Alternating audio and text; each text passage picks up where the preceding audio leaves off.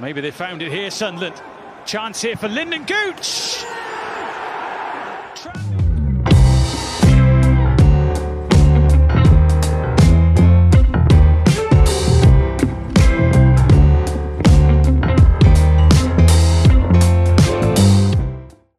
Hello and welcome back to the What the Fork Sunderland Preview Podcast. Sunderland have already secured one trophy, and whether they stand a solid chance at securing another one come season end will probably have an awful lot to do with this weekend's game against Lincoln City. A 2 0 win over Accrington moved us into third above Lincoln, this weekend's opponents, and with both sides going for automatic promotion, Saturday's game at the Stadium Light is probably the first real promotion six pointer of the season.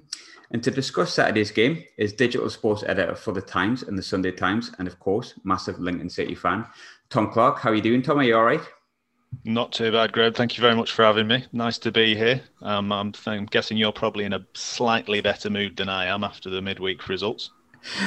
Yeah, probably. Yeah, uh, not doing too bad considering we are just speaking in the aftermath of another Sunderland win. But um, I think first things first, obviously, everyone Sunderland's incredibly happy, as you've touched on yourself. Probably not the other way around. I think um, it's a massive game on Saturday for both teams, but you've you're going to arrive at the stadium like in really rocky form. Rochdale and Gillingham, two home defeats. There's defeats to Plymouth, draws against Ipswich, Swindon.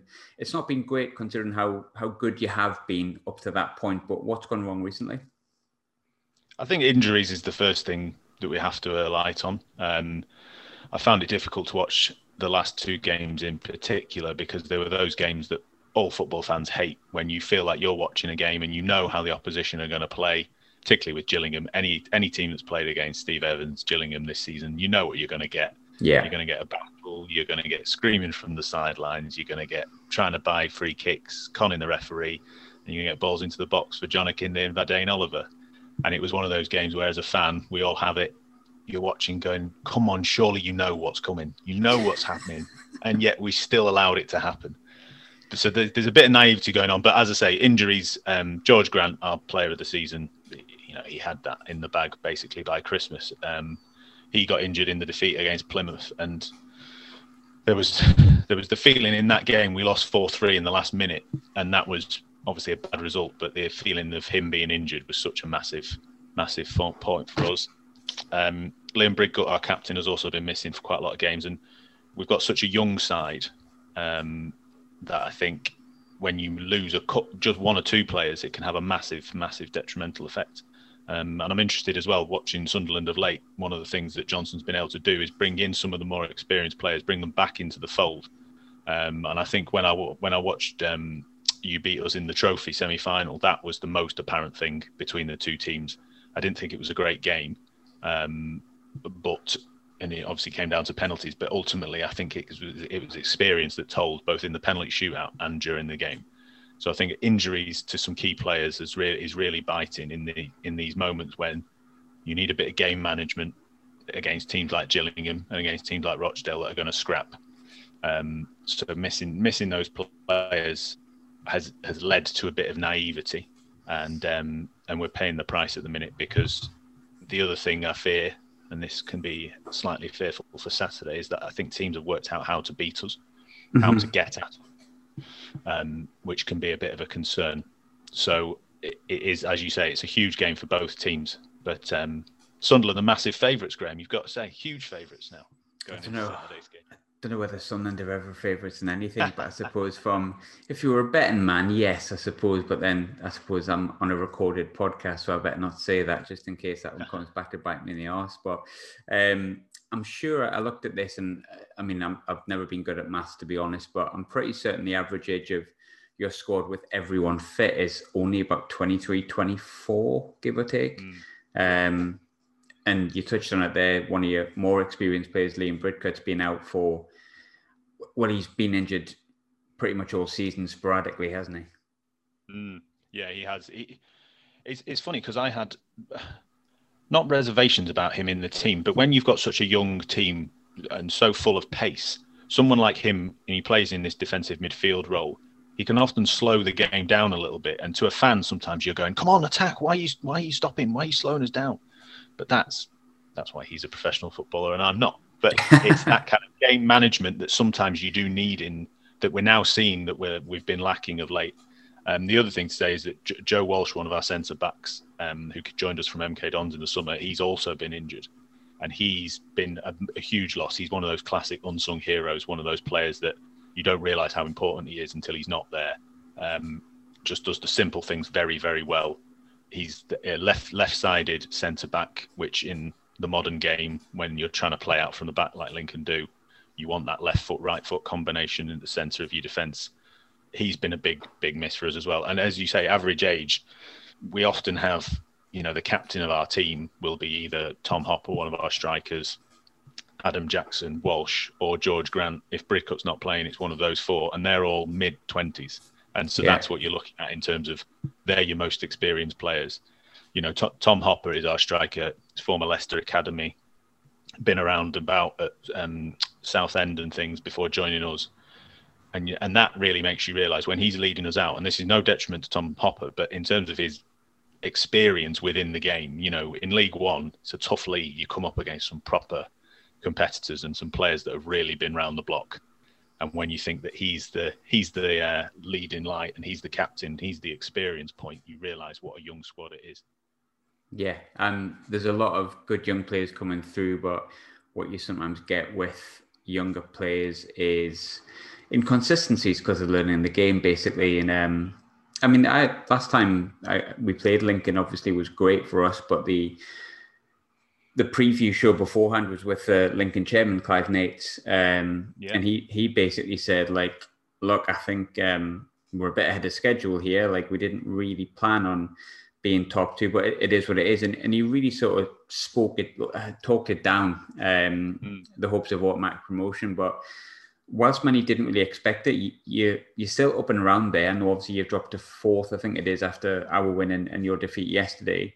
Um, but the form throughout the season still gives you a really strong chance of some sort of promotion, be it automatic or or playoffs. So if you missed out on promotion, would it be seen as a failure within the fan base, or do you still think it's a it's a damn good season even if you just miss out?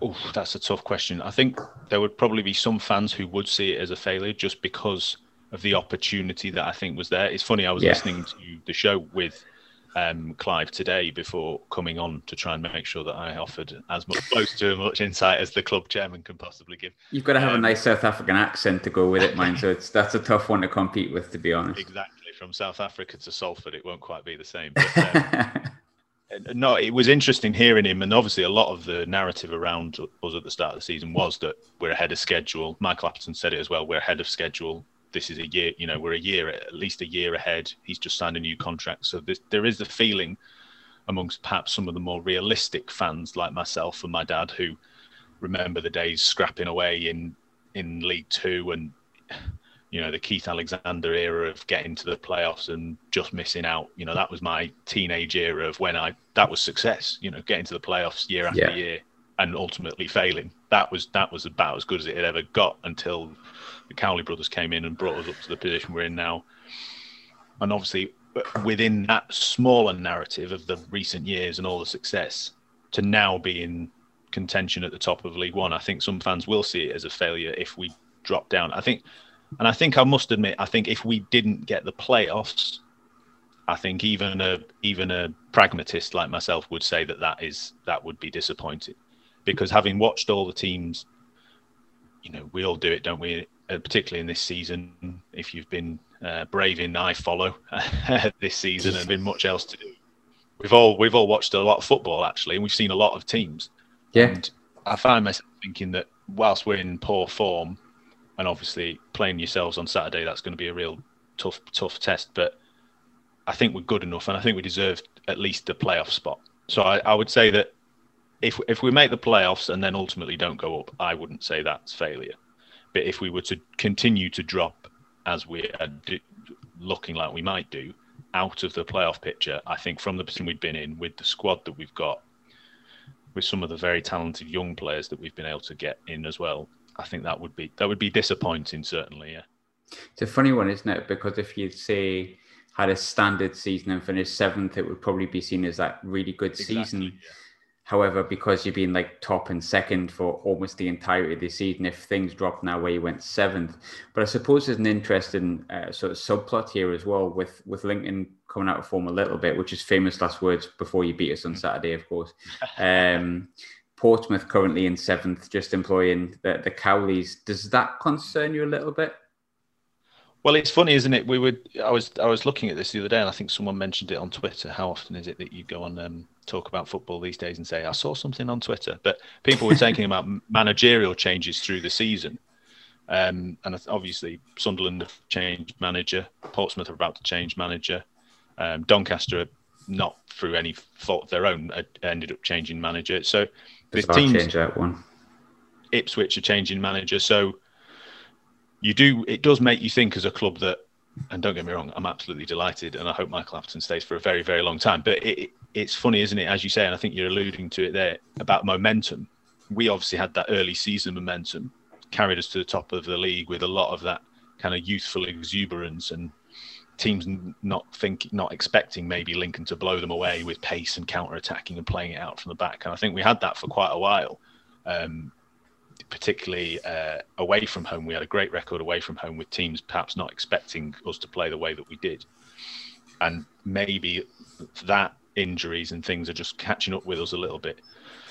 And so some of these other teams are getting momentum at different periods. You guys are on an unbelievable run. Um, you wonder whether Ipswich might put together a little run. And as you say, maybe Portsmouth, if the, if the Cowleys are confirmed as the new new new managers, there's been talk that I've seen about Portsmouth fans being worried about the style of play and things like that. But the the Cowleys guarantee hard work, and I think they get success at Portsmouth. Um, and also, I think I would say in their defence that the kind of negative football tag that they have. It frustrated me a little bit as a Lincoln manager when um, you'd have that moment that we all get as fans in the football league where you get your shot on Sky Sports once every six months or whatever, and the you know the pundits who've seen you a couple of times trot on and go, "Well, this is how Lincoln play." At all, what are you on about? And they're like, "Well, the Cowleys they like to put it forward," and yeah, they did, they did, and sometimes, as I said, this season with our game management, I've often found myself thinking, bloody hell, I'd love the Cowleys to be in there just to kill 10 minutes because they were excellent at that. The game management was fantastic. But they did also try and play. And as watching them at Huddersfield after they left us um, in a professional capacity, of course, with work, I noticed that they had tried to, you know, evolve the style a little bit. So I think they'll, I think they'll bring success is the bottom line. And I, think uh, uh, you're right to suggest that perhaps a change in manager might bring a new momentum to Portsmouth and only adds another another challenger for that top six spot. But I mean, you know, I mean, I'd be interested to have you found that with Sunderland? You know, do you, does it feel like unstoppable momentum, or or is it changes that the manager has made that are evident on the pitch? I think the big one for me it was a funny one because we had a, a sticky patch, which people listening will remember and we beat Lincoln 4 0. Brilliant, fantastic. Yeah. Out of nowhere after getting beat off Wigan at home the week beforehand. Um, and then we had a COVID situation which just knocked our players out basically for like three or four weeks over Christmas. And then mm-hmm. we came back and it was like win one, lose one, draw one, win one, lose one, draw one. And then we beat Doncaster and then we're now just the best team that ever existed for some reason. Um, but I think I'd be remiss to say that bringing Aiden McGeady back into the side, who in, and I've been getting a lot of heat for this on Twitter this week, but I think he is the best player that League One has ever seen.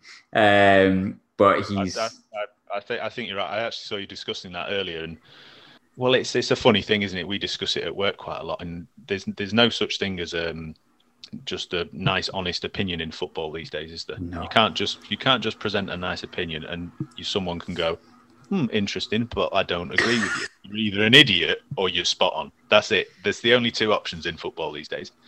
But I would say if I had to pick one of those two extreme camps, I'd say that you're right. When I've seen McGeady play, you can just tell by everything. I in the league in leagues below as a kid and going with my dad and you'd get the odd player that would come towards the end of their career having you know dripped down the leagues and my dad would always say just watch his touch just watch his first yeah. touch and I mean, when you see McGeady on the ball, controlling the ball, he's just a diff- he's on a different level to everyone else. And I found that interesting watching us play against you. We've obviously got players like Morgan Rogers on loan from Manchester City, Brennan Johnson on loan from Nottingham Forest, both incredibly highly rated. But watching them and then watching McGeady, McGeady knows exactly what he's doing with the ball every single time. And they sometimes they do, sometimes it's instinct, sometimes it can be absolutely brilliant, but sometimes it can lead to a step over and then fall over or hit the corner flag or whatever. Yeah. And obviously that can happen with McGeady as well, but he knows, you can tell he knows, he's got it all mapped out in his head. There's um, just something about him being back on the side that's been it's really really helped us. Um, there's a lot of other good stuff that you know I could touch on as well, I suppose. But it's felt like um, it felt like probably the ownership change has been quite a big thing as well, which I suppose is why mm. I was going to ask regarding the fan base and how how Lincoln's fan base are feeling. But I feel like from what I've seen on on on Twitter, just to go by what you were saying before, it seems like yeah. Lincoln fans are concerned over what's happened. They are worried over what's happened, but they seem to have a lot of faith in Appleton and a lot of faith in Clive Nates as it is. So you feel like even if maybe, you know, the end of the season is a bit of a damp squib and you maybe have to end up going to the playoffs, which no one likes being in, you're in good hands. Is that a good way to assess the Lincoln fan base? Absolutely. I mean, as I say, the the as football fans, we always get carried away, don't we, and lost in the moment at times. Particularly when you're in the football league, you have to place your current situation and current status within the context of your recent past or in your time as a supporter.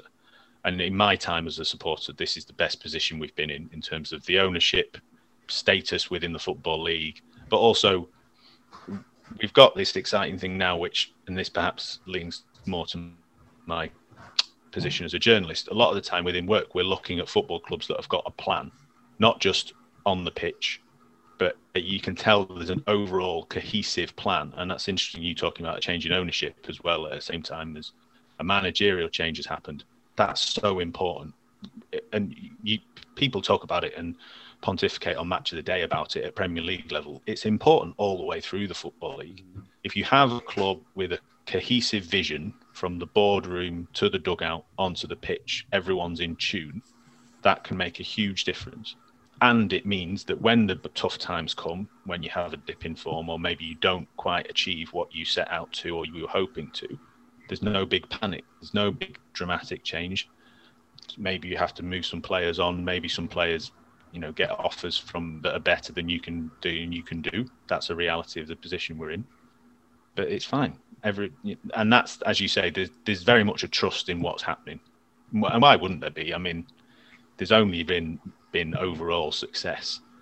I think to have had the success we did under the Cowleys, to then lose them, and to then bring in a manager like Appleton, who in a year has completely changed the the squad, the dynamic of the squad, the way we play, and made it broadly successful, and done that with the backing and with the work of the board. That's it, it's such a such a lovely thing to see as a fan when you see all these stories. You know, you guys have had difficulties. So many other clubs have had friction, takeovers failing. You know, it's it's throughout throughout the football. We see it all the time, don't we? So we're very lucky with what we've got, and it's definitely a trust there. Definitely, absolutely, and I think.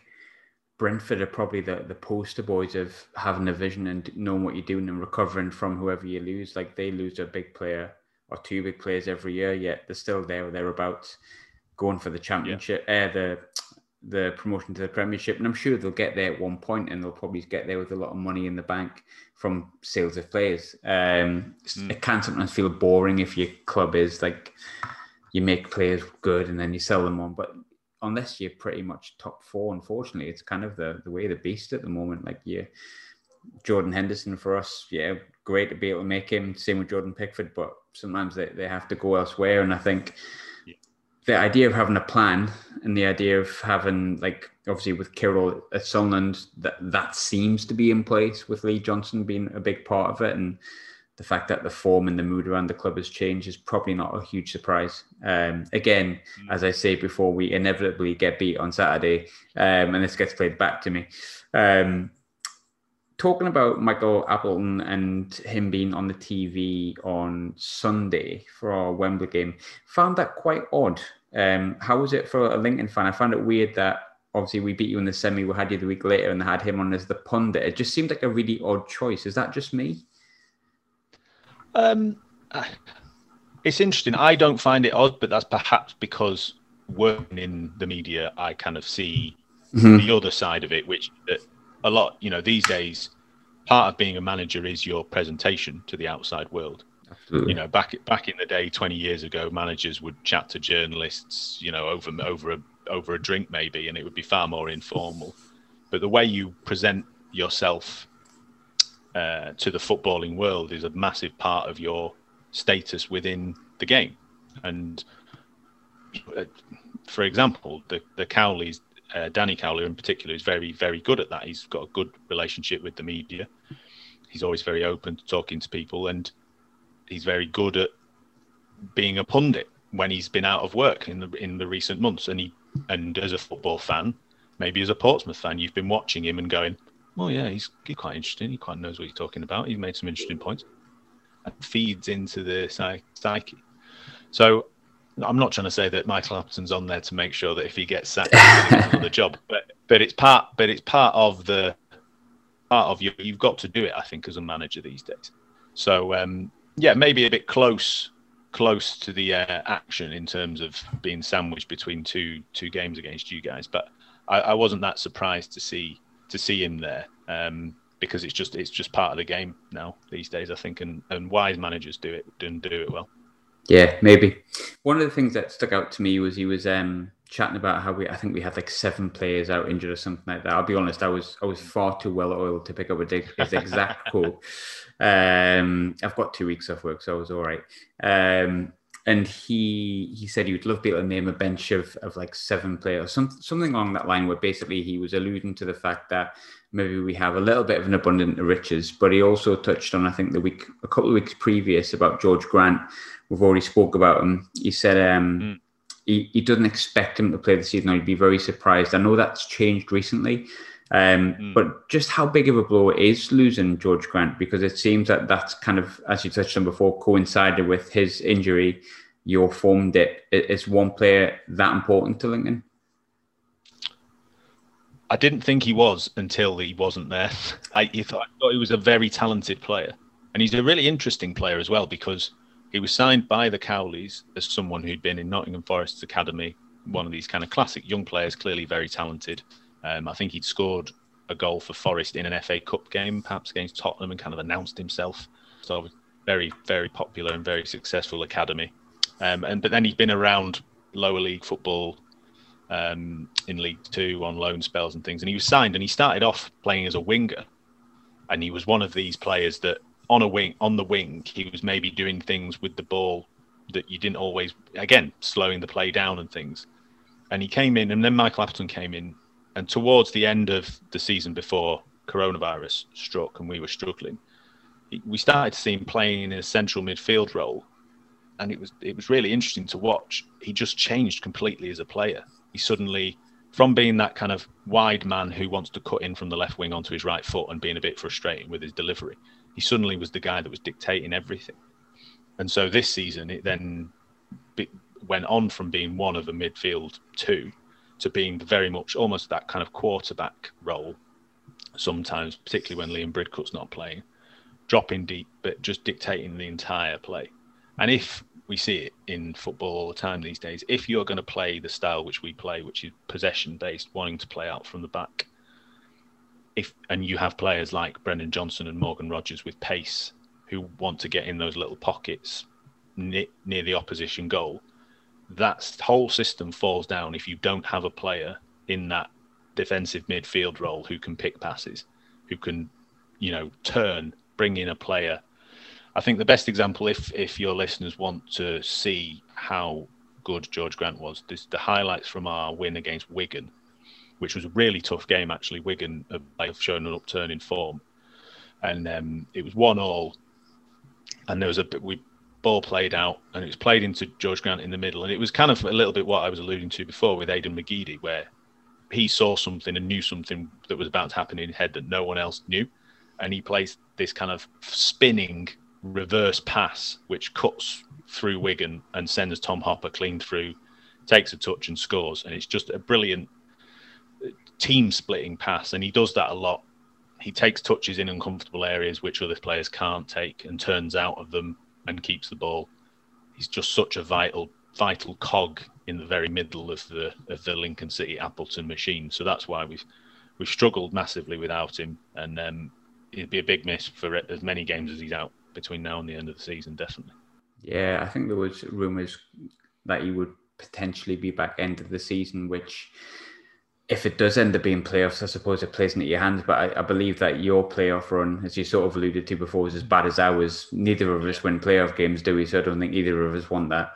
It's not pleasant. It's not pleasant. I mean, you guys have got to be, you know, pushing up to third now. The, with the momentum you're on, it's got to be have that have that second spot in mind. You can let Hull have it, have the have the title. It does come back to it, doesn't it? You know, momentum at this stage. Alex Ferguson used to say it, didn't he? He wanted his teams to peak mm-hmm. In the March period. If you guys are on this run now, I know, I know. Even I'm trying to set you up to lose now on the weekend. It does seem to be going that way, and uh, you're the only team I think, from a Lincoln point of view, as you say, when when you're in a moment where you're dropping points you often end up looking at the other teams, don't you? And you look at the table yeah. and you lose like we did the other night, and then you immediately go in the latest table and go, right, what everyone else done? What's it looking like now? Right, okay. You're the only team that in the last few weeks I've looked at and thought they're not going to drop any points.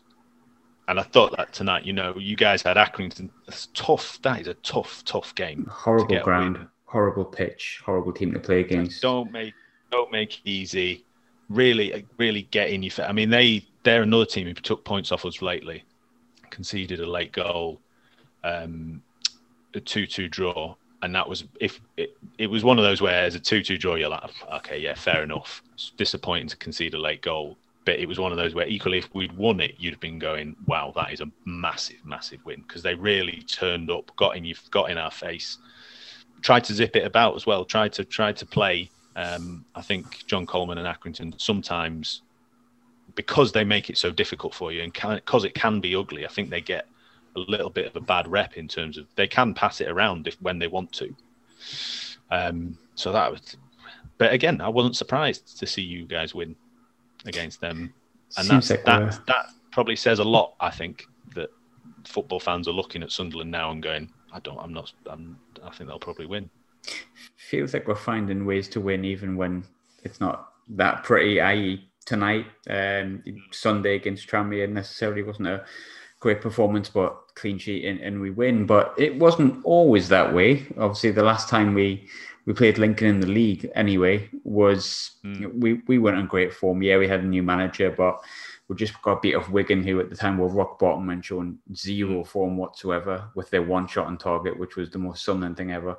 Um, But then we went to Lincoln and we were 3 0 up at half time and we ended up winning 4 0. And it was, looking back, we've done it a couple of times since, but at that point, it was just the most bizarre result. And, and the way that it came across was just like Lee Johnson had flicked a switch and that was it. But equally, it was a, a shock for Lincoln because you were, you were banging form. But then mm.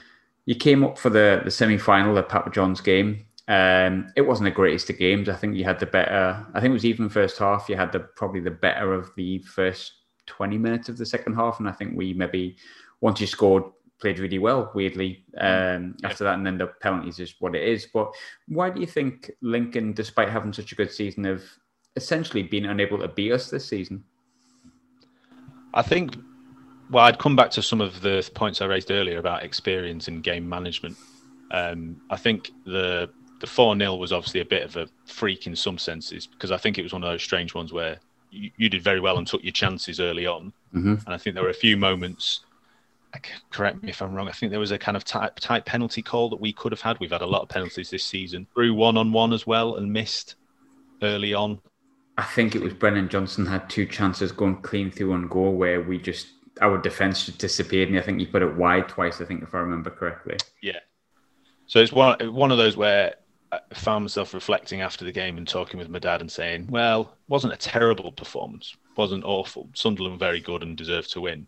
Um, but I think the thing that worries me about Saturday from a Lincoln point of view is more the trophy semi-final, um, because it, it was it was again that that frustrating thing that I talked about with the Gillingham and Rochdale games. Whereas, whereas as a fan, you were just desperate for a bit of experience and a bit of game management, maybe buying a few free kicks, killing a bit of time, someone pretending they've pulled a hamstring when they haven't. You know, all this horrible stuff that you hate as an op- opposition fan, but they've got they've got to do it. You've got to do it at this level to kill off momentum.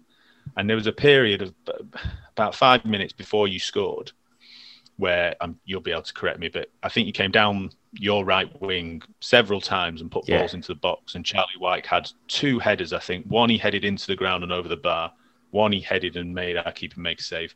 And watching it, and you're going, don't let them do that again. Do not let them do that again. This guy is banging form and he's great in the air. Don't let them cross it again. Oh, oh, you've let them cross it again. Brilliant. And now he's scored. Yeah. So it's that kind of thing where a bit of experience, a Liam Bridcut or someone, or as I say, under the Cowleys, there would have been a bit of right. We need to, oi, you go down, pretend you've pulled a hamstring. We need five minutes here just to kill this off because they're coming, they're coming over and over again, and we kept giving you the ball back. Um, and so that's what I, that's that's what worries me about Saturday is that we're on a bit of a low ebb at the minute. You guys are on a great run, but also you get you you've got that winning feeling that way of winning, and you've got the experienced players, and we just look a little bit lacking in those areas at the minute. So, yeah, I think that's where that's where the four 0 was a strange game, but I think the trophy game told me more about the two teams. I think in terms of those tight moments, and I think we'll we'll make it difficult for you. I hope we will, but I just have a slight worry with particularly how we've dealt with aerial balls lately. Um, Lewis Montsma, one of our defenders, has been had, had a superb start to the season. Was one of our top scorers at one point. Eight goals or something before great, December, wasn't yeah, it? Shown great ability bringing the ball out from the back, and then he got hit by COVID and a few injuries and stuff. And since he's come back, he's just looked not quite as sharp. And a few few opposition strikers have, to use that horrible cliche, just got up and around him, and he doesn't seem to fancy it. And um, so yeah, going up against Charlie Wyke, I'm not quite sure how he'll how he'll how he'll fare, but it, will be an interesting one because it's it's those two. It, as much as it's potentially a contrast in form as well, it's that contrast between game management and experience that I think is could be the most telling thing on Saturday because you guys have got both of those things in abundance at the minute, um, as well as the form, and we are out of form and hopefully Liam Bridcut can play to bring some experience, but without him, we just lack a we're a bit naive at times, and I think a team in form like Sunderland um, will know we'll know how to pick us off. Could it help taking the the pressure off a little bit? Because I imagine because of the form that you've had, has put you probably favourites for. Like I, I didn't expect you to lose against Rochdale. I didn't expect you to lose against Gillingham. I would have probably put you as favourites, and as you sort of touched before, truth be told, we are the favourites. I know that home games and away games don't really count in a COVID world, if yeah. we're completely honest, such as the, the statistics and stuff like that. But the fact that you're not favourites coming into the game on Saturday, do you think that could benefit? Could that take a bit of pressure off younger lads because younger players sometimes do feel a bit more pressure, I suppose? Yeah, that's the only the only kind of silver lining of when you've had a poor run like this, and you look at the table and you think, well, there is you know 10 or 12 games still left we can still there's still time for us to flip that run on its head and put a little run together towards the end and maybe as you say with young players as well confidence is key so if if michael appleton can have worked on with them in training this week maybe made us a bit more solid a bit more streetwise if we can stay in the game early on because we've been terrible at conceding early goals if we can stay in the game early on then maybe maybe we'll we'll start to think hey we're not crap. We're not rubbish. We, we can do this. And maybe a bit of that pressure might go on to you guys and the pressure will come off us a little bit. I think you're right. That could that could help. Um, but my butt for that, and you can tell. I'm sure every every answer is coming with a that goal goes out the window if we concede an early goal, which we have been doing of late. Um, and I'm sure Lee Johnson's going to have you prepped to attack us in all the ways that if you've watched any, if you watch Rochdale and if you've watched Gillingham, you'll know getting getting around them and uh, make Charlie Wyke cause problems for our central defenders, get some crosses into the box, and put us under pressure, and see and see how we do. And you know, of late we've not been doing great at that. So that would be my but to your to your point, of, which is a valid one about um, hopefully the pressure being off a little bit. So, um, so it's a question I always like asking, especially when we're on form. But we've touched on McGeady, we've touched on Charlie Wyke, we've touched on those players that are probably the obvious ones that most opposition teams would worry about. But which players concern you outside of them from Sunderland side? It's a tough call. I mean, just I know he's I know we've touched on him before, but Wyke is such an interesting one for me, and I'd be I'm interested to know what you think because I saw I, we can, I've visited the Stadium of Light um, because obviously as a Lincoln fan, when you get the chance to play Sunderland away, it's obviously a huge, huge draw. So me and my dad were very excited. We'd travelled up, had a chippy on the coast before the game, uh, and uh, you guys were in a not great form at the time. We went and my dad didn't thank you for the climb up the stairs all the way to the top of that stand where the away fans. So I just put that on record for uh, if we if we do ever manage to make it back as away fans to the Stadium of Light again, please can we sit somewhere else just for my dad? but um, we, we we we we lost that game three one, and I don't know whether you watched it, but it was a strange strange yeah. old game where we basically gave you three, at least three two goals. Jason Shackell ducking under a goal kick to let one of your players run straight through for a goal. That's right. But what what what interested me, and I was I was speaking to my friend who's a Sunderland fan afterwards, was that as an opposition fan, you always view these teams and you get one look at them. But I didn't rate Wyke at all. Didn't see it. Oh, didn't, didn't didn't didn't didn't rate him at all. I said to I was saying afterwards, I was like, well, they're not a bad team, got a couple of good players, but what on earth are they doing with that guy up front? He looked slow, didn't seem to know what he was doing. But then, as I say, watching the trophy game, it was like a different player. It was absolutely unbelievable. Um, Huge difference. And so, and so that that is the one. It's not it's not that original, uh, as you say. Um, but he's the one with twenty-seven-ish goals. I mean, it's kind of hard to pick anyone else, really. But it just yeah, it's it's not that original, I'm afraid. But it is the one. But as I say, with some of the frailties we've got at the minute that we seem to have with balls into the box and with struggling to deal with strikers who have a bit of presence about them, if you like. Um, he is the one that worries me with our defence at the minute, and the way it is. Um, your fullback, forgive me, your right back. Um, Could be a few of them at the moment. Or nine, obviously. Oh, nine, that's the one. He's he's impressed me the few times I've watched. A few times I've watched him. He plays um, everywhere. He plays. Well, everywhere. that's what I mean. I've seen him play yeah. in a couple of different positions. He's played in midfield a few times as well, hasn't he? He was signed um, as a number ten, and he's currently playing centre half. so. Really, really, one of these talented modern footballers. He he's yes. one of those that just looks looks like a talented player. Looks like he's got a lot of technical ability.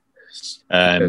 Um, so he's he's someone that I was impressed with rather than scared of. I would say, mm-hmm. but that as I say, the the fear comes a little bit from Wyke at the minute, unfortunately. Not an not an original answer, I'm afraid, for your listeners, and there'll probably be a lot of people rolling their eyes and going, "Oh, here we go again."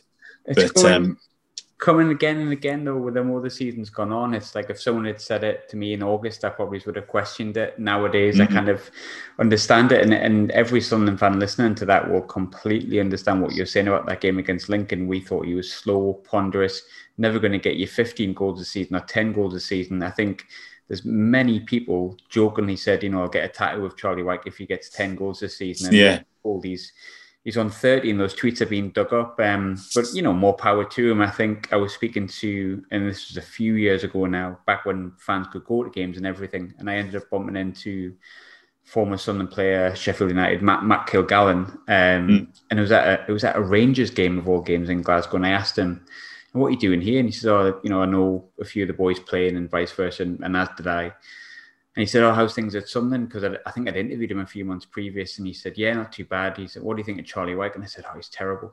He's awful. He's, he's yeah. horrendous. And he went, it's one of my best mates. I played with him at Bradford. He went, but it's confidence. He said, put confidence in him, different player. And I thought, yeah, yeah sure, mate. But he scored a couple of goals at the beginning of the season. Lee Johnson's come in, and hey, if it's confidence that's got him firing, then obviously there's a player in there with a, a bit of confidence. So I can't I can't knock anyone for saying Charlie Wyke this season, which yeah. is something I didn't expect this time last year. But then again, do you think do you think he can play higher? Because obviously, you know, let's let's let's talk in the the negative here. If if if whether you go up or not, with the goals, if you don't go up, he's going to be the subject of rumours and links mm-hmm. to all the all the clubs. As you say, you don't score that many goals in League One without getting some att- attention. He must have something about him um, that I think could do it. I think on this season, yeah. Um, obviously not as many, but he's he's different to maybe an Ivan Toney, who yeah um, has all that athletic quality. He's very much kind of a big, strong League One striker. But he he started at Middlesbrough. Um, he's been linked again to Middlesbrough's contracts at the end of the season. I'm pretty confident he'll sign. If I'm completely honest, I can't see why he'd mm. want to leave now when he's he's kind of got himself back on track. Um, good question. It's a good question. Once we get it's there, I'll, I'll you it's, know. inter- it's interesting, isn't it? Because we've talked about League One as this such a difficult league and I think that for a lot of the players as well, you know, with some of our players as well. I talked about George Grant earlier. I'd love to see whether with us or with someone else, whether he could do it in the championship. And it is such an interesting league, as you say. You talked about it then being a good striker in League One. That that leap up to then prove yourself in the championship. People talk about the leap from championship to Premier League a lot, but I think that is as difficult. And yeah, it'd be really interesting to see whether you get whether he's into the championship with you guys or with someone else, whether whether he'll be able to do it. Because as a striker as well, it's so difficult, isn't it? It's all yeah. down to serve, serve it, particularly for him. As I say, I alluded it to, to it before when I was watching us in the trophy game. If he's not getting the service, then he's not going to score goals, and then all of a sudden, people are judging him, you know, slightly harshly, aren't? It's weird because Tranmere handled him quite well. Really, um, of all the teams, and yet there's a lot of teams in League One over the past few weeks just haven't. How did they? How did they do it? I'll text Michael Appleton before Saturday. I think I think they were just rough with him. So I think if yeah. Lewis if Lewis Montsma doesn't enjoy a, a, battle, I think we've got that one tied down. Thankfully. Yeah, well, I worry. Uh, maybe hopefully Lewis Montsma's been watching maybe some war films or The Incredible Hulk before the match, just to kind of really g himself up. Eating his spinach. Yeah. Uh, and finally, as always, question I've always done on these shows, and I've never got one prediction right yet. Um, but what's your prediction for for Saturday? it's very difficult making predictions for Lincoln City because raised by going to games with my dad, who's one of the most pessimistic football fans you will ever meet. Like my Even, dad, then. Yeah, I mean, like all dads, I think of a generation. Experience, um, I believe, is what they say. That's you, what they say. That's you, what they say. You think it's good now, son, but give it time. And oh, I remember when blah blah blah. Yep, yep. I I know what kind of dad it is. Yeah, exactly. So with that in mind, and the form that we're in at the minute, I can't see anything other than a Sunderland win. But I do some something about it. Hopefully, a reaction to our current form, maybe uh, something, and a faith in Michael Appleton suggests it'll be a tighter game. I can't I can't see us making some of the mistakes that we've made. And as you say, as you hinted at, maybe the pressure will be off us slightly. Um, a chance for the likes of Brennan Johnson, Morgan Rogers, you know, these young academy guys to play on a nice big pitch, stadium alike, show what they can do. I think it'll be tight, but I'm, I'm going to go 2 1, 2 1 Sunderland, potentially with you guys taking the lead and maybe us coming back and making it a bit tight. But that I'm going to go 2 1 Sunderland. I was thinking 1 1 before we won tonight, but I'm just confident. Um, so I'll stick with I'll, I'll go with two one, but I've never got one prediction right this season, so it's not going to be two one. But I'm going to say two one, just based on my form, it just won't be. But but um, Tom, thanks so much for joining me, mate. Good crack. Um, hope no you enjoyed problem, yourself as well. Absolutely, very much did, and uh, good luck to you and all the all your listeners for the rest of the season. I think, um, as I say, I've from a from a journalistic point of view, I hope you guys do well, and you guys have had some difficult times. So speaking speaking professionally and not as a as a rival fan. Uh, I wish you all the best for the rest of the season. Thank you very much, and hopefully it comes. Uh, it does come true that we do get out of this damn league this year. Um, Tom, thanks very much, mate. Appreciate it.